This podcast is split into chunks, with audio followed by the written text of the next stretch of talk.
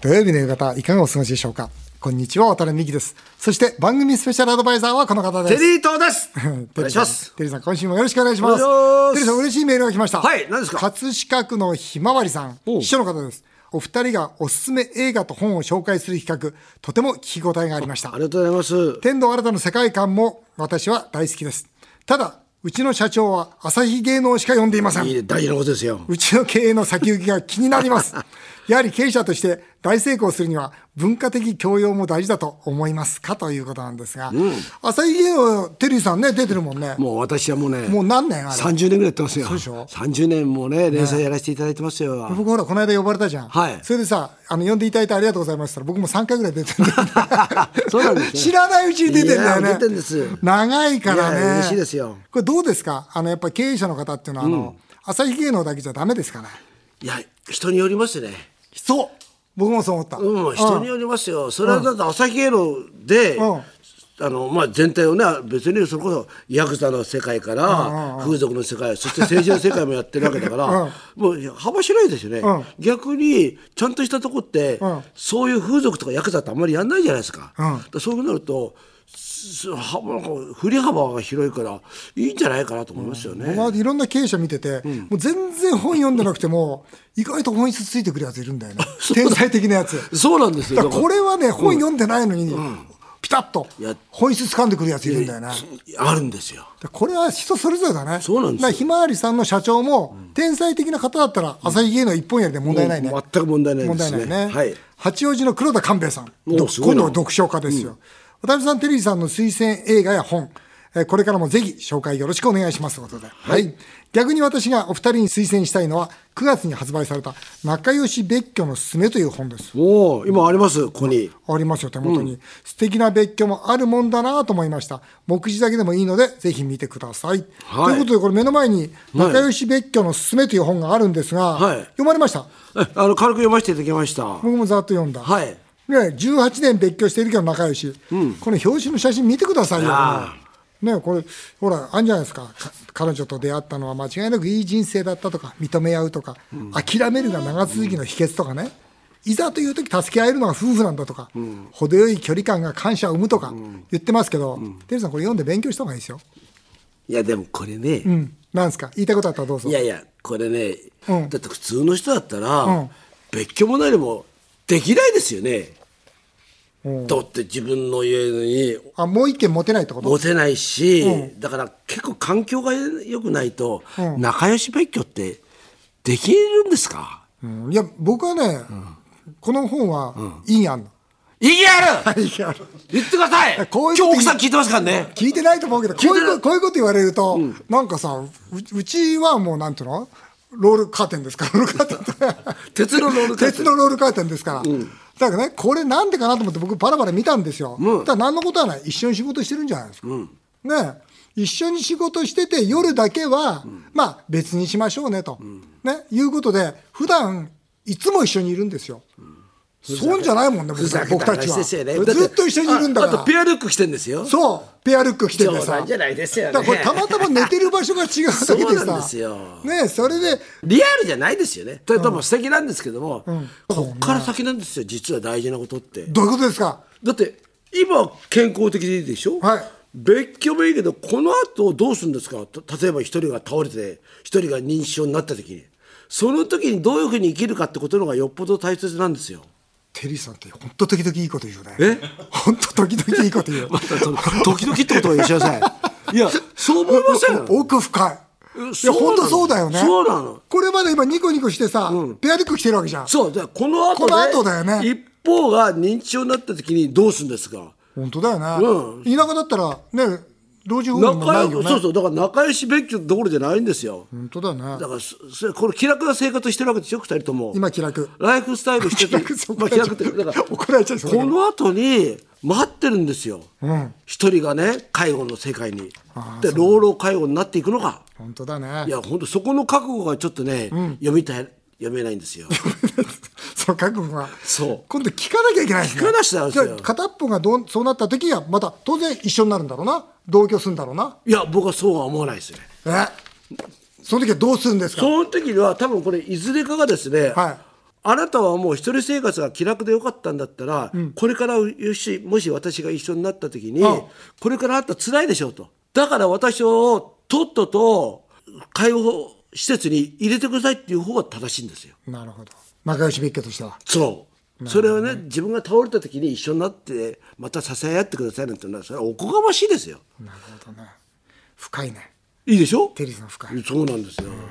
テリーさんどうすんの奥さんが認知症になったらあうちのかみさんはね、認知症になりそうだったらとっとと私を、あの入れ入れてくれって本当もう今からもう言ってますもう面倒なんか一切見なくていいっていうあそう意外とそういうのをもう3年ぐらい前から3年前から早いなそうなんですよもうあ結構意外とそういうのってうち結構厳しくてへーそうなんだテリーさんこの本読みたい別にいいですよ僕はざーっと読んだからこれでいい、うんはいもう満足してる、はい土曜日だけにこの映画どうよ渡辺美樹さんといえば今年の誕生日に居酒屋のワタミを全店焼肉のワタミにすると発表して焼肉王への道を歩み出し注目されていますそんな渡辺美樹さんが現在公開されている話題の焼肉をテーマにした映画を鑑賞ということで今回はこんな企画をお届けしますフードラック食運この映画どうよ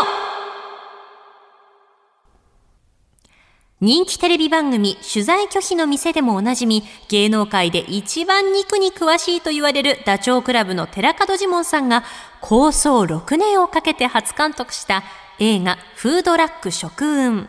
主演は EXILE の NAOTO さんと土屋太鳳さんと今をときめく人気俳優が務め今年の東京国際映画祭でも上映されました一軒の元焼肉店ネギ支援をめぐりその周りで巻き起こるヒューマングルメストーリー劇中には実在する人気焼肉店や人気メニューも登場しますということで今回は11月20日から公開されております焼肉をテーマにした映画「フードラック食運」をご紹介したいと思います、はい究極の焼肉映画というキャッチコピーで私もしっかり鑑賞させていただきましたテリーさん見ました見ました見ましたはいどうでした怖い映画でしたね怖い怖いいやというのは怖い僕が焼肉屋の人例えばオーナーだったら、はいああいうお客さんが来たら嫌ですよねなんかものすごい食通なわけじゃないですか、それに対して耐えられるかなっていうか、また随分美味しいしでああいう映画やっちゃうとみんなが勉強するでしょ、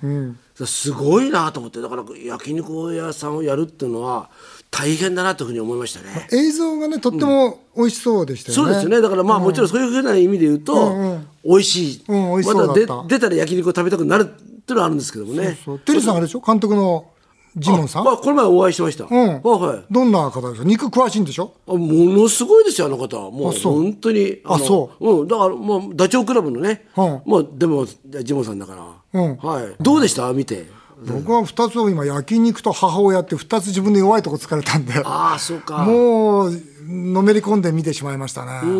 まあ、実際その映画は人気焼肉店の息子が、まあ、今は雑誌のライターをしていて、その息子が母の余命宣告を機にお母さんの味やお店の苦労をたどっていくという物語なんですけど、まああの言葉としてお肉は人をつなげるんだとか、それからお母さんがね、よく噛んで美味しい、よく噛んでよく噛んで美味しいが来たら飲み込むんだよって子供にこう教えるんですけど、あと焼肉って、まあいろんなお店が名店、名店が出てくるじゃないですか。もうずっと僕ね、本気で見てたんだけど、やっぱり3つなんですよ。何ですか焼肉の要素って、何かって言ったら素材と、それからタレと切り方ですよ、これしかないんですよ切り方があるんだ切り方ものすごい大事素材はわかりますよね素材はもういい英語とか A4 とかわかるじゃないですか、でまあタレはそこそのお店の秘伝のとかあるじゃないですか、でももしかしたらそれ以上に大事な大事な切り方なんですよその肉に合った切り方、要するに肉がこう切ってくれと言うらしいんですよ言いますか言うらしいんですその肉がこう切ってくれというように切れるかどうかが一番大事なんですよだからうちのワタミ和牛ってあるんですけど、まあこれ590円のねそのカルビ出してるんですけどすごい薄く出してちょっと食べやすくしようって、でテリーさんにもちょっとご相談しましたけど、あれなんかやっぱりねあの肉はもっと厚く切れって言ってましたねだから今反省して今ちょっと肉の切り方変えてるんですけど、確かにあの映画の中では意外と厚めにそうですね切ってますよねあでも薄めのものもありましたし、だから見事にやっぱりそのお店そのお店の,、その例えば下にキャベツ引いた、はいはいありましたよね、ええあれなんか薄タン薄く切ってますよね、なんでかというとキャベツと一緒に上手に食べられるようにして、だからこの切り方は本当大事なんだなっていうのは改めて勉強になりましたけどね、もうこれいろいろ実在モデルなんですって、はああなるほどなんかなんと鹿浜のスタミナ園とか、白金のジャンボとか出てきますもんねそうそう、はいなんかいろいろ出てくるじゃないですかあれ、ねまあ、映画もすごく面白いし、はい非常にカルト的な映画だから意外と話題になってね賞、を取るかもわかんないしジモンさんのあの絵作りが全然ためらいがないですねー最初のキャベツのシーンがはいあはいはいラストカットではいはいあれだってあそこまで寄ったキャベツのカットで、それこそファーストシーンをするってのは、今までの世界の映画になかったんじゃないですか、もう肉も非常に綺麗にだから照明とか凝ってましたね、あの映画の中で出てきたのは、やっぱりその今ほとんどがその虚勢のオスなんですよね。はあ要するにもう虚勢したオスで肉を柔らかくして和牛として出してるんですけど、本当に美味しいのはメス牛だと、まあいうセリフがあったんですよ。そうなんですよ。渡辺和牛そうですから。おお要するに計算牛をこう太らして最後にね出してるんですがいや本当に勉強になりましたよねあとやっぱあのお母さんよかったねああねもう余命宣告を受けたお母さんと切なかった息子とね、そのお母さんがね、あなたは思うことがお母さんの幸せのすべてだとこう言う言うんですよねもうあの時はね僕はね本当に自分の母親重ねちゃってね泣きましたか泣いたねうんとってもいい映画でした今度ね、はい神保さんまたね、はいスタジオに来てほしいですよね。ああそうですね、え肉について語ってもらいましょおうーかああいいですねいいですねあそれはそうしましょう、えーということでこの映画を見ると必ず焼肉が食べたくなるそんな映画「フードラック食運」を今回はご紹介させていただきましたさあ続いてはメールを紹介していきます、えー世田谷区の伊藤さんえーこれ面白いですよ安倍前首相の桜の領収書問題やジャイアンツの日本シリーズ4連敗など、ちょっと格好悪いなと周りから冷たい目で見られた時人はどんな行動を心がけるべきでしょうかとジャイアンツの日本シリーズ4連敗テテリーさんさ覚えて るジャイアンツ勝つって言ったのねえひどい話でしたよえどね全然これほど予想が外れるジャイアンツファンいないんじゃないのいやそうなんですよ。ねえあれねでもしょうがないね。しょうがない考えてみたどら、うというかねどうしようがない巨人は実は9月10月もうアップアップ、アップアップのまま行っちゃったのと、クライマックスシリーズやってて、もうなんか熱気満々のソフトバンクのさ、どう思いました？なるほどね。だから僕なんかそのスイングだけ見ても、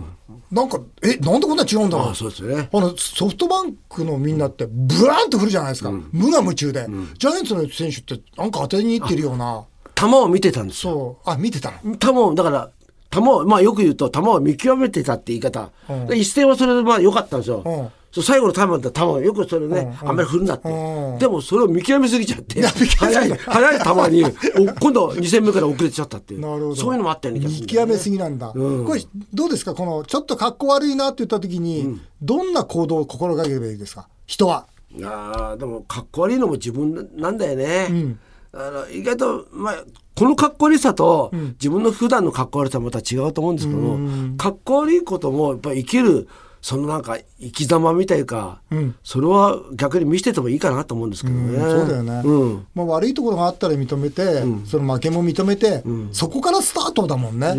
ねいつでも明日はあるんだからそうですねうん今日がスタートなんだから、ね、ジャイアンツも日本シリーズ4連敗来年また頑張るそうぞですということで去年これ8連覇ですよ。本8当だよ連覇しねてるんだよどこまで負け続けるのかなひどいですよ心配だよね、えー銀行秘書あ銀行秘書来ましたよ、M さんいいです26ね歳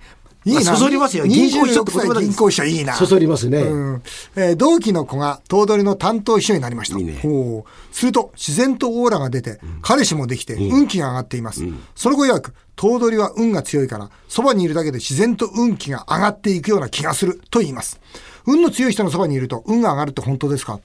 これ本当ですよ運は伝染しますからあそうなんですか。伝染します間違いないだから運を良くなりたかったら運の強い人のそばに行くことですあそうですうかん、。僕はそう思ってる。ただね、頭取って多分、明るくて、まあ、勢いのある方だと思うのね。だから、自然とね、こう、真似るようになっていくし、い明るい頭取の下に暗い人はなかなかいないから、この女性の友達、もう明るくなってったんじゃないかな。うん、だからね、その彼氏もできて、運気も上がったんじゃないかな。あとこのあの東京に師匠になった方ってすごいなと思うのはそば、にいるだけで自然と運が上がっていく気がするって言って言ってるわけだよね。うんあのねそうだね。本当はそうじゃないかもわかんないそう僕そうはそう思そうったんですよ、でもそれをねもう自分じゃないのよって言った、このなんか凄さ、そこもありますよね、いい、うんいい子なんだな。うんそういい子ですよそういい子なんか26歳のね銀行秘書 M さんの友達いや友達の頭取の秘書 M さんの友達お友達になりたいですよね、うん今度合コンやろうかな。高校やりうん、僕はで来き ませんか年、ね来年あれだから、モテ期だから、申し訳ないけど。あ、知らない。どうなるんだろう。でもさ、また合コンしたって、また経営理論とか言い出すんでしょそれがダメなんですよ。本もっ当なんだよなとスケベな話しないそうと。だ町田市のラジオネームのワンさん55歳の方です昨年の今頃はテリーさんがお金を貸した友達に逃げられている話を聞き大笑いしていました本当ですよしかしコロナで生活が苦しくなった同級生に50万円貸しましたお毎月3万円返す約束でしたが連絡が取れなくなりました金の切れ目が縁の切れ目で寂しいですと帰ってくるわけないじゃん。花から無理ですよね、これ。だから貸しちゃダメだよな貸しちゃダメですよこれ頼まれたら10分の1上げる法則をね守ってほしい ですねそうですね。だから50万円貸すんだったら5万円上げて、頑張れよと言ってほしいな、そうか、10分の1ね。そう10分の1上げる方式、ね、僕がその方程式持ってるもんですから。ああ。 なるそほうどそう、テね。リーさん10億とか言いそうだから。 10億、桁が上げれますよ。 10億お願いします。 ラジオネーム、タマプラザの秋吉久美子さん。お、出た、秋吉久美いや子いやいやしたね。元自民党議員の金子めぐみさんの旦那さんで、同じく議員だった宮崎健介さんの2度目の不倫が週刊文春でバレましたが、3度目もありそうですかって知ってますこの話。知らない。これ今一番話題になってるんですけどもこのねほら奥さんが妊あ娠あ、中知っにてる、それは浮知気ってしてる。でそこれれはで火やめたでだしってょ僕あれだもん、あの、なんか議員会館で何回か会ってるもんそうそうそれがですね、あれから4年経って、また浮気がバレたんですよ嘘そうそれでね何それいや実はこれね、まあ、浮気してた女の人にですね、うんまあ、彼が宮崎がですね、うん邪険にしたんですねでもうメールがね何千回ってやってるのが全部多分この女の人がですね「週刊文春」に売ったんですよわおそんなんでバレてしまって今とんでもない騒動になってるんですけどうも、ん先日も「サンデージャポン」にこの夫婦で出てきたんです嘘本当何でそれ宮崎が謝罪してたんですけども、私がちょっと思うところ思うところ、この宮崎は他にもやってます それともう一つもうあちこちでやってんだやってるるんですけども、このねまあ客観的に見て、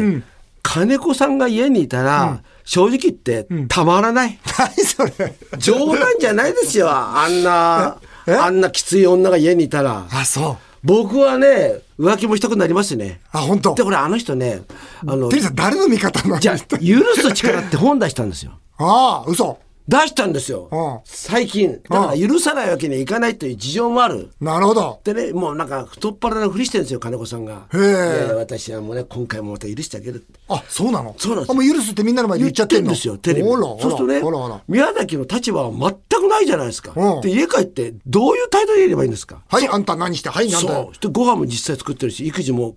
宮崎がやってるんですよ嘘。いやそうなんですよそういうじ状ゃあ況すごいね、の中で育児しながら浮気するって宮崎君もすいやごいね。偉いんですよいつ も偉いんですかうんあいつ偉いんですよだかうんらまあああいう人がいても俺はいいなと思ってるんですけどねなるほどな、僕金子さんとあの何回かね議員会館で会ってたまたまそのちょうど騒動の時にね1回目の騒動っていうのかな、会った時に「主人がいつもお騒がしてすいません」とか言うから「いやいや俺気にしてねえから」っていう会話をしたことを思い出しますけど、そうですかなんと江戸川区の広告代理店勤務の E さんこの番組の準レギュラーの性欲の強いさ準レギュラーになったんだなってます性欲の強いサラリーマンのお話、結構参考にしてますと、参考になるんだ私も3度目のデートでの勝負を実践しようと思いますちなみにそこで失敗したら4度目はどうしたらいいのでしょうか、推進渡辺美樹さんの仕事での交渉の押し引きの加減も聞きたいです、ということでね、なんとですね、この準レギュラー、はい会社の副社長の耳にも入ってるらしいですよあら性欲が強くて、ラジオに登場すると面白いじゃないでこすれでもかまあ一番の今性欲が強いってことは、はい一番の褒め言葉ですよねうんだと思いますね人柄がいいとかねあの人真面目だとかっていうのはあんまり褒め言葉じゃないでしょなんつったって一流のブランド企業ですからね、ええ性欲の強いサラリーマンなんかスタジオに入ってきましたねこう入ってきてね、また近くで見ると本当性欲強そうですよねなんかねすごいですよなんねかすごいみんとにリスナーの方に見てほしいわ もう魔王ですよ魔王えもう魔王みたいな感じですよね。え さあ、性欲の強いサラリーマン、えー某ビールメーカーの Y 君、Y 君と呼びましょう、Y 君と。は Y い君、 Y 君、 Y 君この3度目の勝負を実践して、それで失敗したら4度目はどうしたらいいかという、その、おーリスナーからの質問なんですが、どうぞ答えてください。なんで4度目ははいもうないです。ないはい。なので諦めて次の方。次の方に、はい。え偉い。引くんだね。はい。偉い。偉い潔い。潔い。 潔いですよ。だってそれでずるずるずるずる行くってことうはん、今度ストーカーだと思われちゃうかも。あーそうだねこでスパッとそうです。あーおっそうだねしゃるとです。あはいや、これは僕にはできないです ね。でき ない。僕は10回ぐらい行っちゃうタイプですから、 なんとかならないかっていう。押すタイプ。うんあー偉い。でもこのあれでしょこの性欲が強いということが、その、御社の副社長の耳にも入ってしまったという。はい。 入った。ああ、よかったね。社長、うん副社長喜んでたい。喜んでました。そうだ よいねや。喜んでない。喜ん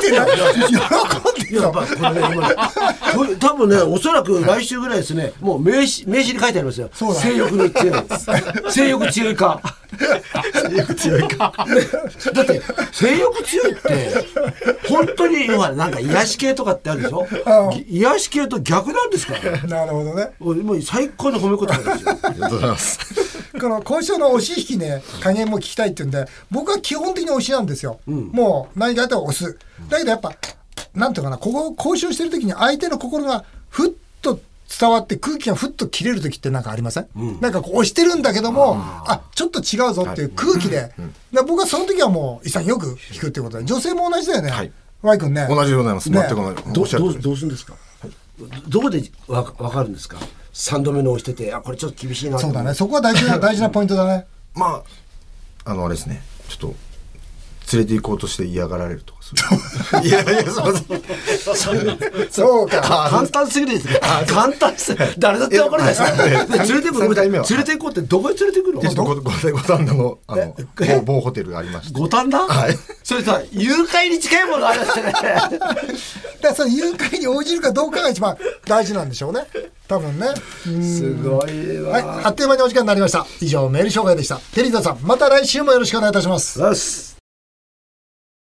日本放送渡辺美希5年後の夢を語ろう。この番組ではリスナーの皆さんのメールをお待ちしております。メールアドレスは夢 5-1242.com 夢 5-1242.com また来週のこのお時間にお会いしましょう。お相手は渡辺美希でした。あなたの夢が叶いますように。